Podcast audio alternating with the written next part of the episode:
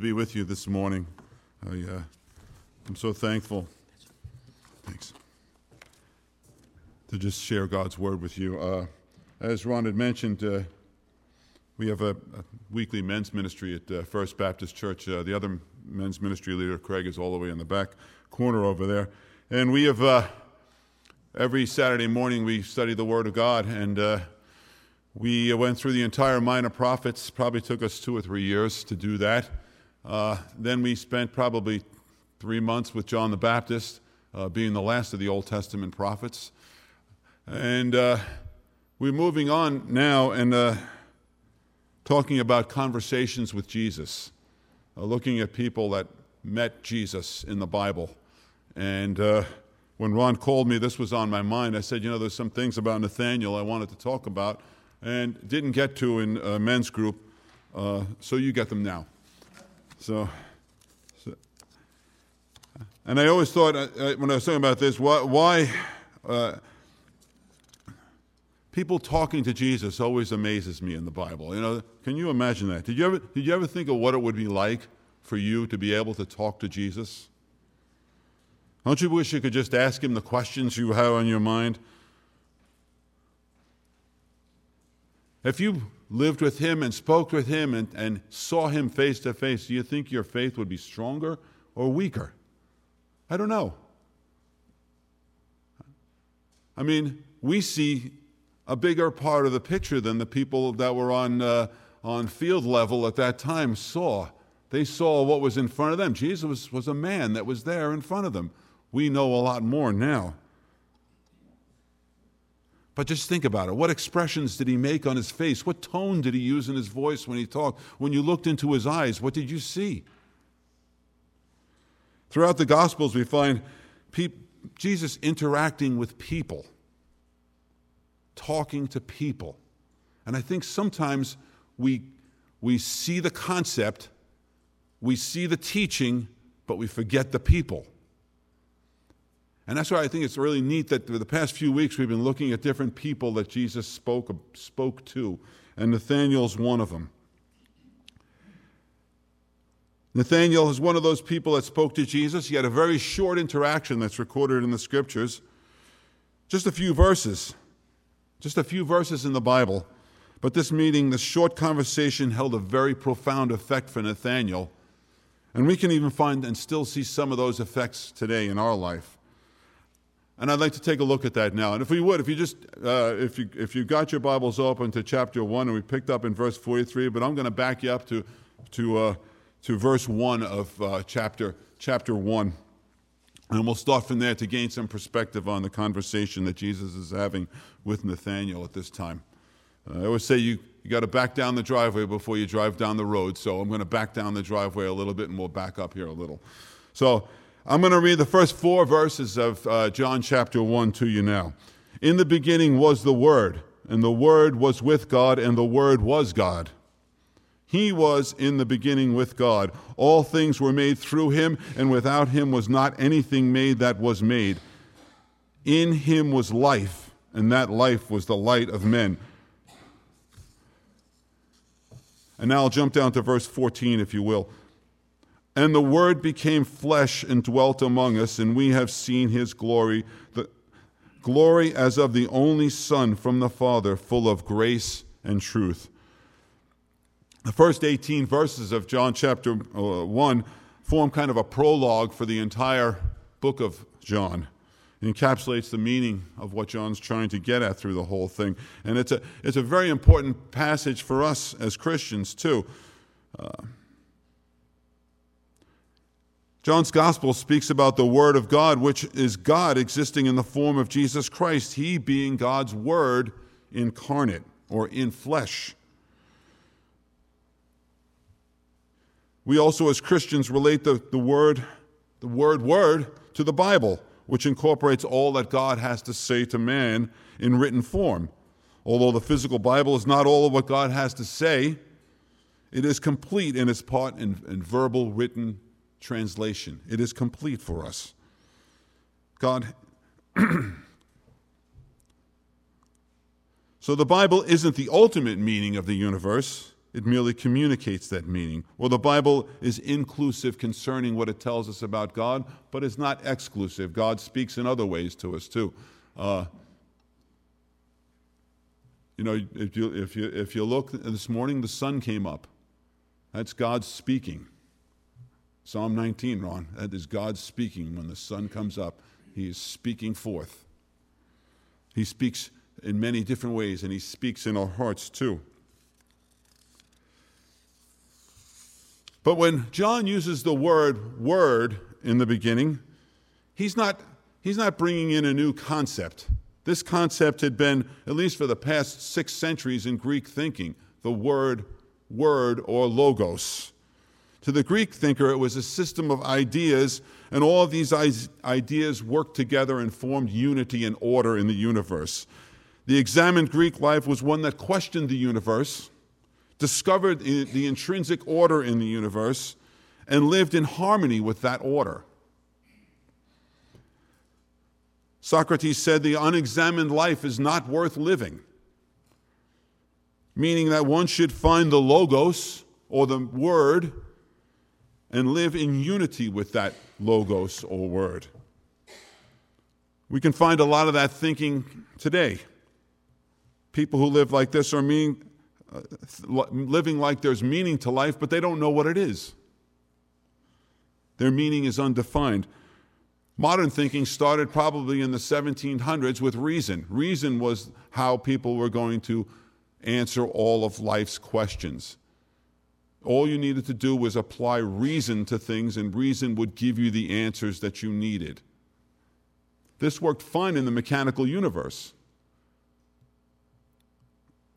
You can, 2 plus 2 always equals 4. Reason tells you that. 2 plus 2 equals 4. Uh, if I bring water to 212 degrees and go a little higher, it always boils. There are laws in the universe, and we can use those laws, and reason helps us use those laws. It gives us a certain perspective, but it doesn't give us meaning. It gives us mechanics. This led to, uh, probably in the early 1900s, postmodern existentialism which very simply puts means, means I find my meaning in life by the actions I take. I make my own meaning in life. Well, this, this was interesting too, because this might have given me meaning, but it gave me no value. There was n- no value between good and bad. We can't live with that. We can't live without good and bad. there's right and wrong deep within us, it's embedded within us.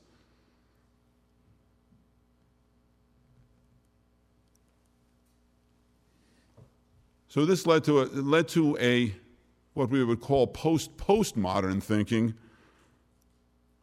which led to some kind of form of unfocused positivism. I'm going way out here. I'll come back. We'll come around again on the guitar in a minute. People believe that there's an order to the universe, but they don't know where that order came from. People believe in positive and negative, good and bad, but they don't have any definition for that. It might be good spirits. But they have no definition of what good is.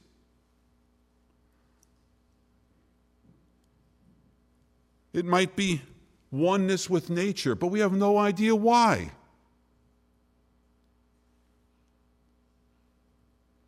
There is implication to meaning, but there's no actual meaning.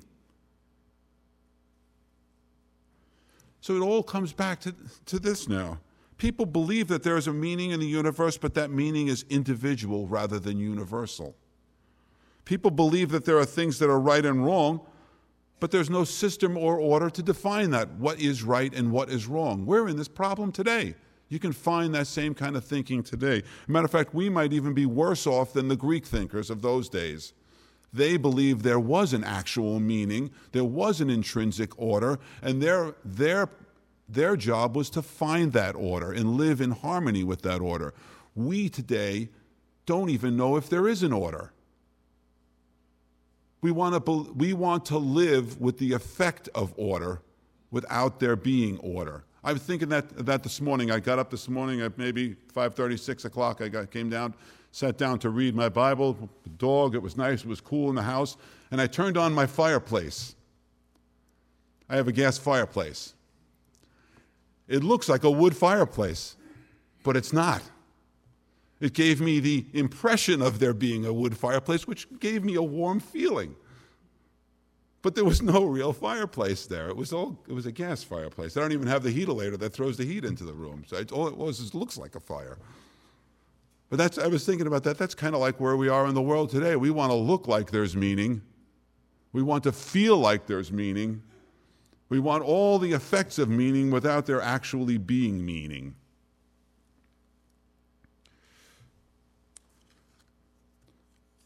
So when John makes the statement, and I'm coming back around to this again in verse 14, that the Word or the Logos became flesh, and the literal translation of what he did was he pitched his tent among us. He camped with us. Now, think about that, what he's saying at that point. We might see Jesus as just a man. We might know in our hearts he's God. But what John is telling us is that the very meaning of existence, the order of the universe, the meaning of life, the definition of right and wrong, the definition of good and bad, everything that has meaning, everything you should be striving for, became a person and lived with us. Now, I don't know about you, but when I start to try and think about something like that, my brain explodes. I will come into the Christmas season soon, and that always boggles my mind. I'm going to have a, a grandson or granddaughter. My daughter won't tell us which it is uh, in another week or two. And it always amazes me when I see the little babies, the tiny little fingers, the tiny little pieces. And they, you know what they can do? Nothing. They can't help themselves. How did God become flesh and dwell among us? How did that happen? I don't know, but He did. You think that's a problem? For me to think about, wow, in modern thinking, that is, uh, that, that there even is a meaning to the universe. But this is the meaning of all, the answer to all the questions. The meaning of existence came and became flesh and lived with us.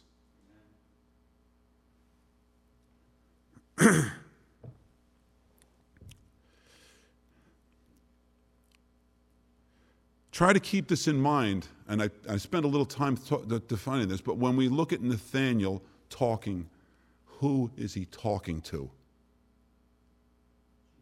He's talking to Jesus. A couple of other uh, uh, chapters ahead, when he, Jesus speaks to the Samaritan woman at the well, and he, and he says, Can I have a drink? and she says, you're a Samaritan, I mean, and you're a Jew and you're talking to me.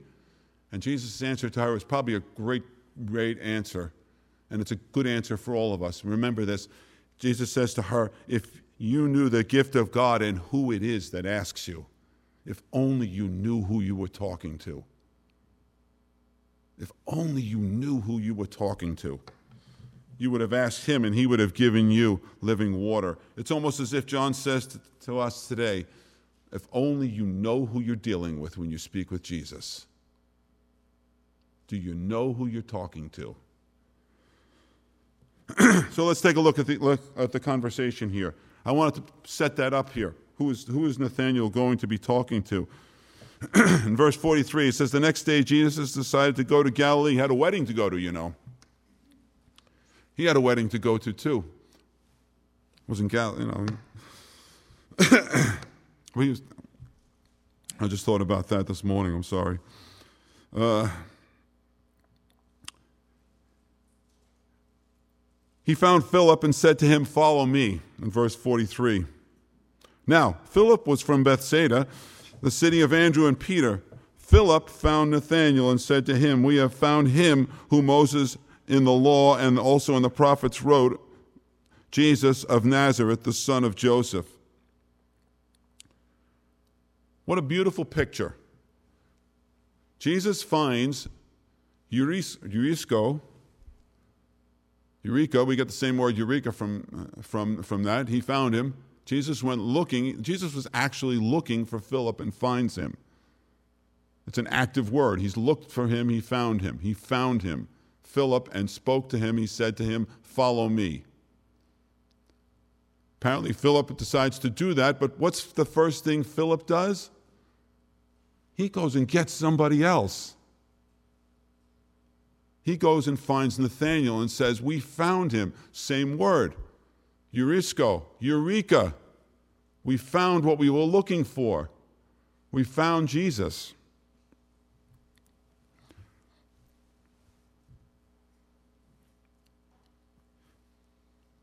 Philip does the right thing. He just goes out and he's a new believer, right? He's a new believer, probably hasn't been trained in evangelism yet, doesn't know all the right things to say. Do you ever get in that point, man, well, I don't want to talk, I might say something wrong. I might give, I don't know the answers to all the questions, so I don't want to open my mouth. I'll let, I'll let it go because I might say the wrong thing. How many of us are afraid to open our mouths because we might say the wrong thing? Philip apparently wasn't. He went right to Nathanael and told him, We found him. We found Jesus of Nazareth, the son of Joseph. Interesting answer there that, uh, very encouraging answer too that, uh, that Nathanael gives to that. He says, Can anything good come from Nazareth? Well, who is Nathaniel? I'll give you uh, Spurgeon's uh, comment on this when he was uh, preaching on this passage. Nathaniel was an earnest seeker. Philip went to him because he felt that the good news would be of interest to him. We have found the Messiah would be no gladsome news to anyone who hadn't looked for the Messiah. So apparently, Philip thought Nathanael would be, would be looking for the Messiah. Nathanael had been expecting the Christ and perhaps had so well understood Moses and the prophets that he had been led to look for his speedy coming. He was in all respects a godly, sincere man up to the measure of his light. He was not yet a believer in Jesus, but he still was an Israelite. Indeed, he was a man of secret prayer. He did not mock God as the Pharisees did by mere outward worship. He was a worshiper of God in his heart and in his soul, had private dealings with the God of heaven when no eye saw him. Yet he comes out with this thing what good thing can come out of Nazareth? now, first of all, there's two aspects here I would have looked at. Philip's imperfect evangelism. I am a completely imperfect evangelist. I say the wrong things. Sometimes I say stupid things.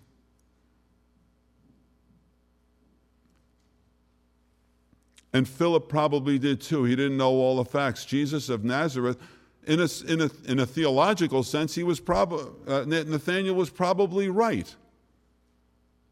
We know from Micah 5 2 that the Messiah is not going to come from Nazareth, he's going to come from Bethlehem. But this is Jesus of Nazareth, he's saying. So Philip didn't take time to find out that, yes, Jesus lived in Nazareth for quite some time, and he had known, he even identifies himself as Jesus of Nazareth to, to Paul on the, on the road to Damascus. But there was more theology behind this, and Philip didn't know the theology at this point. He just says, We found him. He calls him the son of Joseph. He's not really the son of Joseph, is he? In other places it says, or as it was thought to be the son of Joseph. But Philip comes right out and says he's the son of Joseph. He's not the son of Joseph. Philip didn't know all the answers. He didn't have all the right things to say, but he came out and said something. He said, We found him. Nathanael comes up with the objection to it. What good thing can come out of Nazareth? The Messiah is not coming from there. It couldn't possibly be him.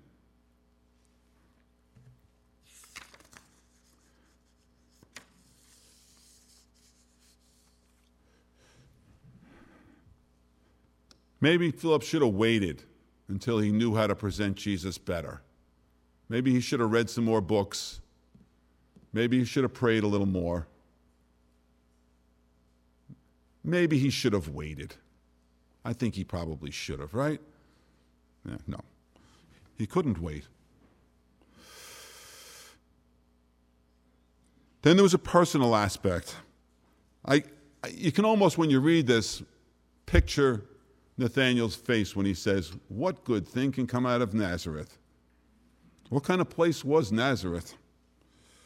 Well, I guess it wasn't the Park Avenue of, his, of, of Jewish life. It wasn't the best place in town. As a matter of fact, it was up in Galilee, which is sometimes in the scriptures referred to as Galilee of the Gentiles. Those Jews up there weren't like the Jews down here in, in Judea. They weren't the real good Jews. We're the real good Jews down here. It always it amazes me at this point because probably the Jewish people are probably one of the most persecuted people on the, on the planet. And yet they can look down on other aspects of their own religion. We, we're not like that at all, are we? No, we have nothing. I, I can't relate to that at one point or another. We don't have that tendency. We're, we're saved by grace. We're perfect people. Yeah.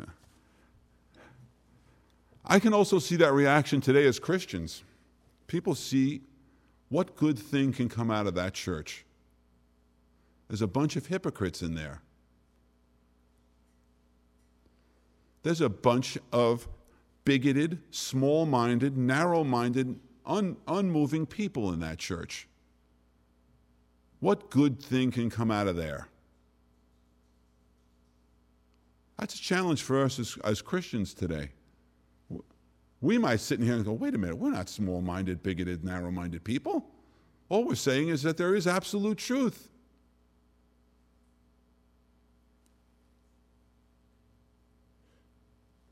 The beautiful part about Philip's answer to Nathanael's objection is one thing we should take in mind. He says to, he says to Nathanael, Come and see. That is the beautiful part about showing Jesus. We don't have, we don't have any other words of Philip in this whole exchange. Do you know that? He doesn't present his best argument, coming out looking pretty good, looking like a looking like a great uh, orator or anything like that. He doesn't convince Nathaniel with the reason. He doesn't convince him with arguments or any, anything like that. He merely says to Nathaniel, Come and see. And Jesus does the talking from there. That is your job as a Christian.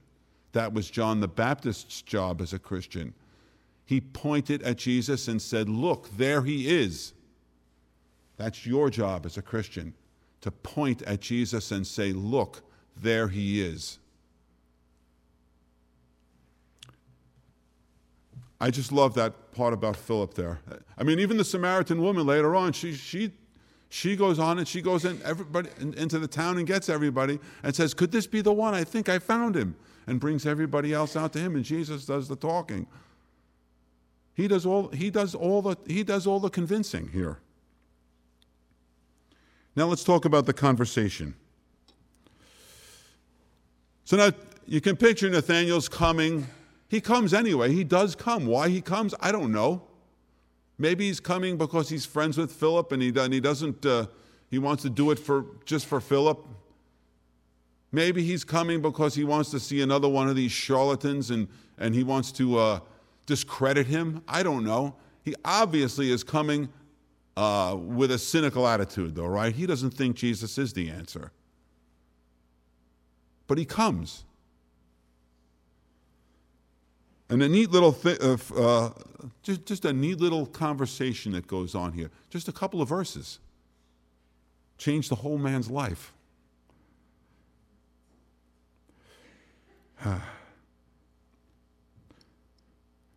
so in, the, in verse 46, Nathan, uh, Philip says, Come and see. And Nathanael and Philip are on their way to see Jesus. Verse 47 Jesus saw Nathanael coming toward him and said, Behold, an Israelite indeed, in whom there is no deceit. Was there some kind of sarcasm in Jesus' voice? I don't know. This is the kind of things I'd love to be there and see this, what, what exactly was happening, especially from our perspective here, right? I, uh, I don't, my wife gets on my case because I'll watch a movie two or three times. Because the first time I get it, and then it's I want to see what they did here. I want to see how they filmed that. I want to see how it looked. I want to see how, I want to see this. I want to. I would love to have seen what he looked like when he said, was it sarcasm? Remember, Nathaniel's saying those, those Galilean Jews aren't real Jews. And now, now, now, now the Galilean Jew is standing there, and, and Nathaniel's coming up to him, and he goes, and, and Jesus says, Look, there's a real Jew over there. He's come, a real one's coming now. I can almost hear the sarcasm in his voice. Maybe it is, maybe it isn't, I don't know. It's, or was it because Nathaniel was a real seeker? He was really looking. He was the kind of man who spoke his mind, wasn't afraid to say what, what he was thinking. We know that because he, what he just told Philip, right? We don't really know much about Nathaniel. But he came. And we don't know what Jesus was, was meaning at that point, whether there was a sarcastic tone in his voice or not, we don't know. But whatever he said had an effect on Nathaniel. It struck a chord with him because he responds to it. Jesus says, Here's a real Israelite in whom there is no falseness. And Nathaniel says, Well, how do you know me? How did he say that? I don't know. Did he, did he say it with shock in his voice? Like, this guy knows me? How does he know me?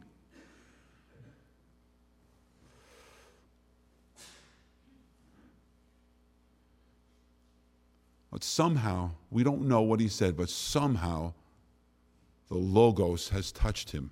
The meaning of the universe is standing in front of him now, talking to him. Can you just imagine that? And he tells him there's nothing false in him. The Greek word there is dolos, which means a trick, a decoy, or bait. Bait. There's nothing, nothing and I thought about this there's nothing, no trick about him. What about us? Every one of us has some level of cover up. We're covering something. We're hiding something from other people. We'll hide, think we're hiding something from God. I, can, I might hide it from you, but, G, but Nathaniel just walked up to the one with, in front of whom he can hide nothing from.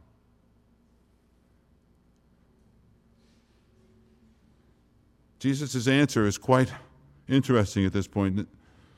In verse 48, Nathanael said, How do you know me? And Jesus answered him, Before Philip called you, when you were under the fig tree, I saw you. What was Nathanael doing under the fig tree?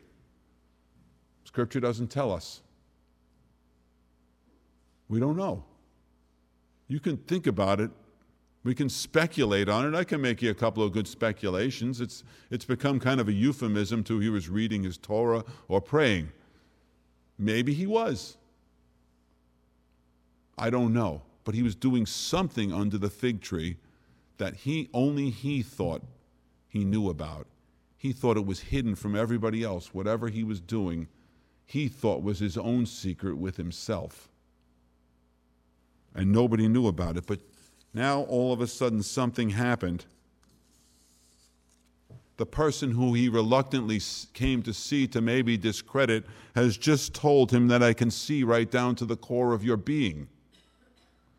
I know your secrets.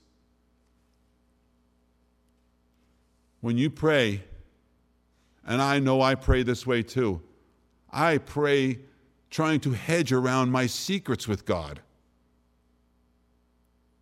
thinking he doesn't know,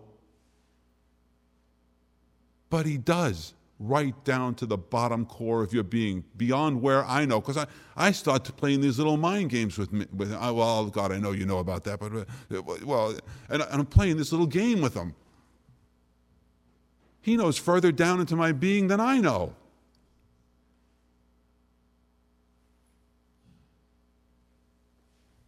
Nathaniel's defenses crumble at that point when he sees when he sees that the one that knows him is in front of him. The very meaning for his existence is standing in front of him, talking to him.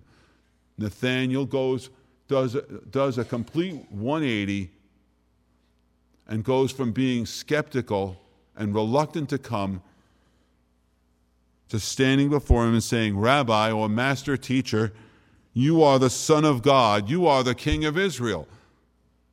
What happened? Jesus revealed himself to this guy. He now sees who he is. He saw not just a particular truth about him, but he sees he's standing in front of the whole truth. When we look back at uh, uh, John chapter 1, verses 4 and 5, it said, In him was life, and that life was the light of men. The life is the light of men. And the light just went on in Nathanael's head and in his heart. The light shined in the darkness, and the darkness has not overcome it.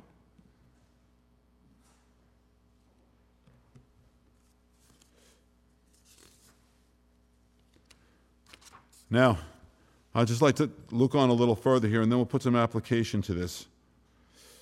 You know, if we haven't already. Jesus almost gives him a mild rebuke at that point. Jesus said to him, Because I said to you, I saw you under the fig tree, do you believe? You'll see greater things than this. I always thought this was strange. There might be the argument today about easy converts who haven't thought about haven't thought the whole thing out yet. Some people come to Jesus in some ways, some people come to him in another. Some people see him right, right away, like Nathaniel did. The effect was immediate. Some people don't. You know, we'll go to the next chapter. Nicodemus, we don't find him. He has a conversation with Jesus too. We don't find him making this kind of conversion right there and then. But he goes back and thinks about it. God works on different people different ways. This man made it, he saw something immediately. He saw that he was talking to God. What happens when people find they're talking to God? Usually they fall down. I'm surprised Nathaniel's still standing at that point. You know, when Isaiah falls down, God doesn't say, say to him, gee, I'm surprised you, you came to that conclusion that quickly. You know, uh, uh boy, you could have thought about this a little bit. But he doesn't.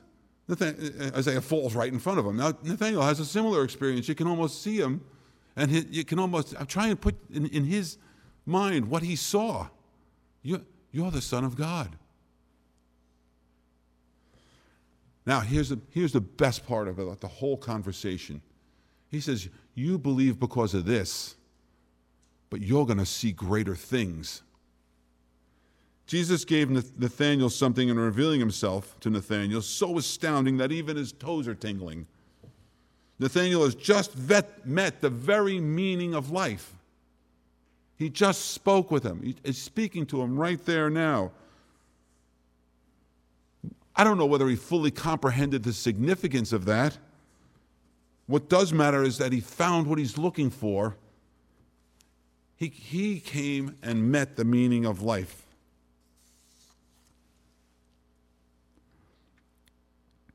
But what is Jesus talking about when he says you're going to see greater things? Greater than this? How could it be? How could anything be greater than this? I'm going to read a little bit of uh, Michael Card's commentary, believe it or not, on the book of John, the Parable of Joy. It's a great little book. Uh, Jesus' earlier reference to guile sets up a comparison that only becomes evidence here, evident here. Nathaniel is the guileless Israel. By contrast, Jacob, who was known as the man of guile in the Old Testament, is the trickster or the cheat. If nothing further was said of, in reference to him, his mention of guile would not have had the force it, that it does. But here Jesus returns to Jacob. He speaks a prophetic word that perfectly ties the story together. Jesus begins to talk about himself in terms of Jacob's dream. Now, if you're familiar with Jacob's dream in, in Genesis 28, Jacob fell, fell asleep with his head on a rock. I don't know, I never fell, fell asleep with my head on a rock before. I, I don't think it was that comfortable. I've got that memory foam pillow. I love the thing. Rocks are not good for sleeping on. But Jacob falls asleep with his head on a rock and he sees the ladder, right? And the angels ascending and descending on the ladder. Uh, If you can get that picture, they're walking up and down. Access to heaven is by that ladder. That's how they're going up and down. Now, Jesus kind of brings that back in here. He speaks a prophetic word that perfectly ties the story together. Jesus speaks, begins to talk about himself in terms of Jacob's dream. Jesus, the Son of Man, will be the one upon whom the angels of God ascend and descend. He is the access to heaven. I hate this when I look up because I lost my place. uh, the one angels, the ladder in the legendary dream of the man of guile is in fact a person. The ladder becomes the person, Jesus Christ. Jesus' discreet uh, return to the topic of Jacob calls us back to his description of Nathanael as the guileless one. What Jesus is saying to Nathanael and the disciples and to us is what Jacob could only dream about. A way to heaven has become a reality for us. Jesus is Jacob's dream. His dream came true to me, that is, that is wonderful. What does it mean to us? Do you know when we pray? Do you know when we pray where we are? Do you know you're in the very throne room of heaven? You have access to that through Jesus Christ. Sometimes I have a hard time praying just because of that. I don't know about you, but I'm a visual thinker. I got no picture of this. I've got nothing I can relate it to.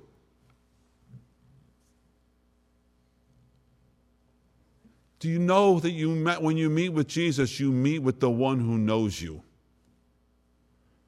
Where do you look for your answers? Where is your logos or your meaning in life? Do you know that Jesus is the answer to all of those questions in your life? It is how did it become a person? It always was. Many come to Jesus skeptical or reluctant. Some aren't seeking him. I definitely was not seeking him. All are trying, some are trying to get away from him. In all cases, one thing is true the whole meaning of your life is contained in Jesus Christ. He knows us completely. Psalm 139, verses 1 through 5. Oh Lord, you have searched me and you know me. You know when I sit down and when I rise up. You discern my thoughts from afar. You search out my path, my lying down, and are acquainted with all my ways. Even before a word is on my tongue, behold, O Lord, you know it altogether. You hem me in behind and before, and you lay your hand upon me. He knows you completely. And the very end of that psalm, a, that's a great psalm if you want to read it, 139. There's about 25, four verses in it. Search me, O God, and know my heart. Try me and know my thoughts, and see if there's any grievous way in me, and lead me in life everlasting. Again, in, in the New Testament, we have Hebrews. Uh, in, in, in, in, oops, I lost my page here. I stuck that in between there. Okay. In Hebrews, chapter 4, verse 12, the Word of God is living and active, sharper than any double edged sword, dividing soul and spirit, joint and marrow. It gets right in. You, is the Word of God doing that for you? Remember, the Word is the same, the same Word. This is what God has to say to you. Are you letting the Word of God do that for you? Get into your hearts separating joint and marrow, soul and spirit. Have you come to the same conclusion that Nathaniel did at this point? Have you come to see he is the answer? He is the one. There's nothing else, there's no place else to seek. It's all found in Jesus.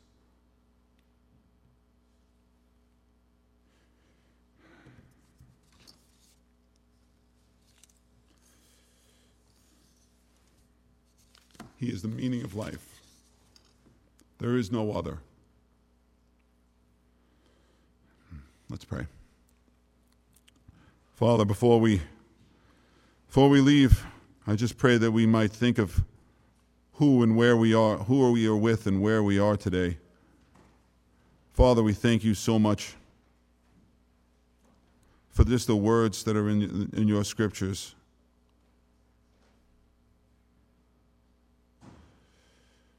But we thank you for the word that, that is Jesus Christ. We thank you that he meets with us.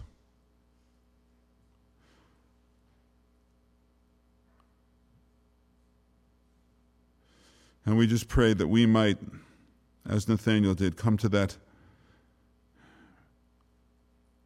I hate to call it conclusion, but that we might have that revelation that Jesus is the Christ, that He is the one, not just not just a nice person, not just a wise teacher, not just the one who paid for my sins. Not just the one who went before me, not just the one who was resurrected from the grave, but the one who created it all, the one who was before all.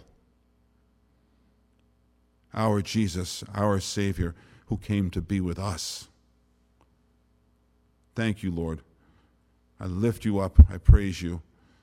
We don't have words. We just pray you speak to our hearts today. And we pray these things in His name. Amen. Amen. Thank you.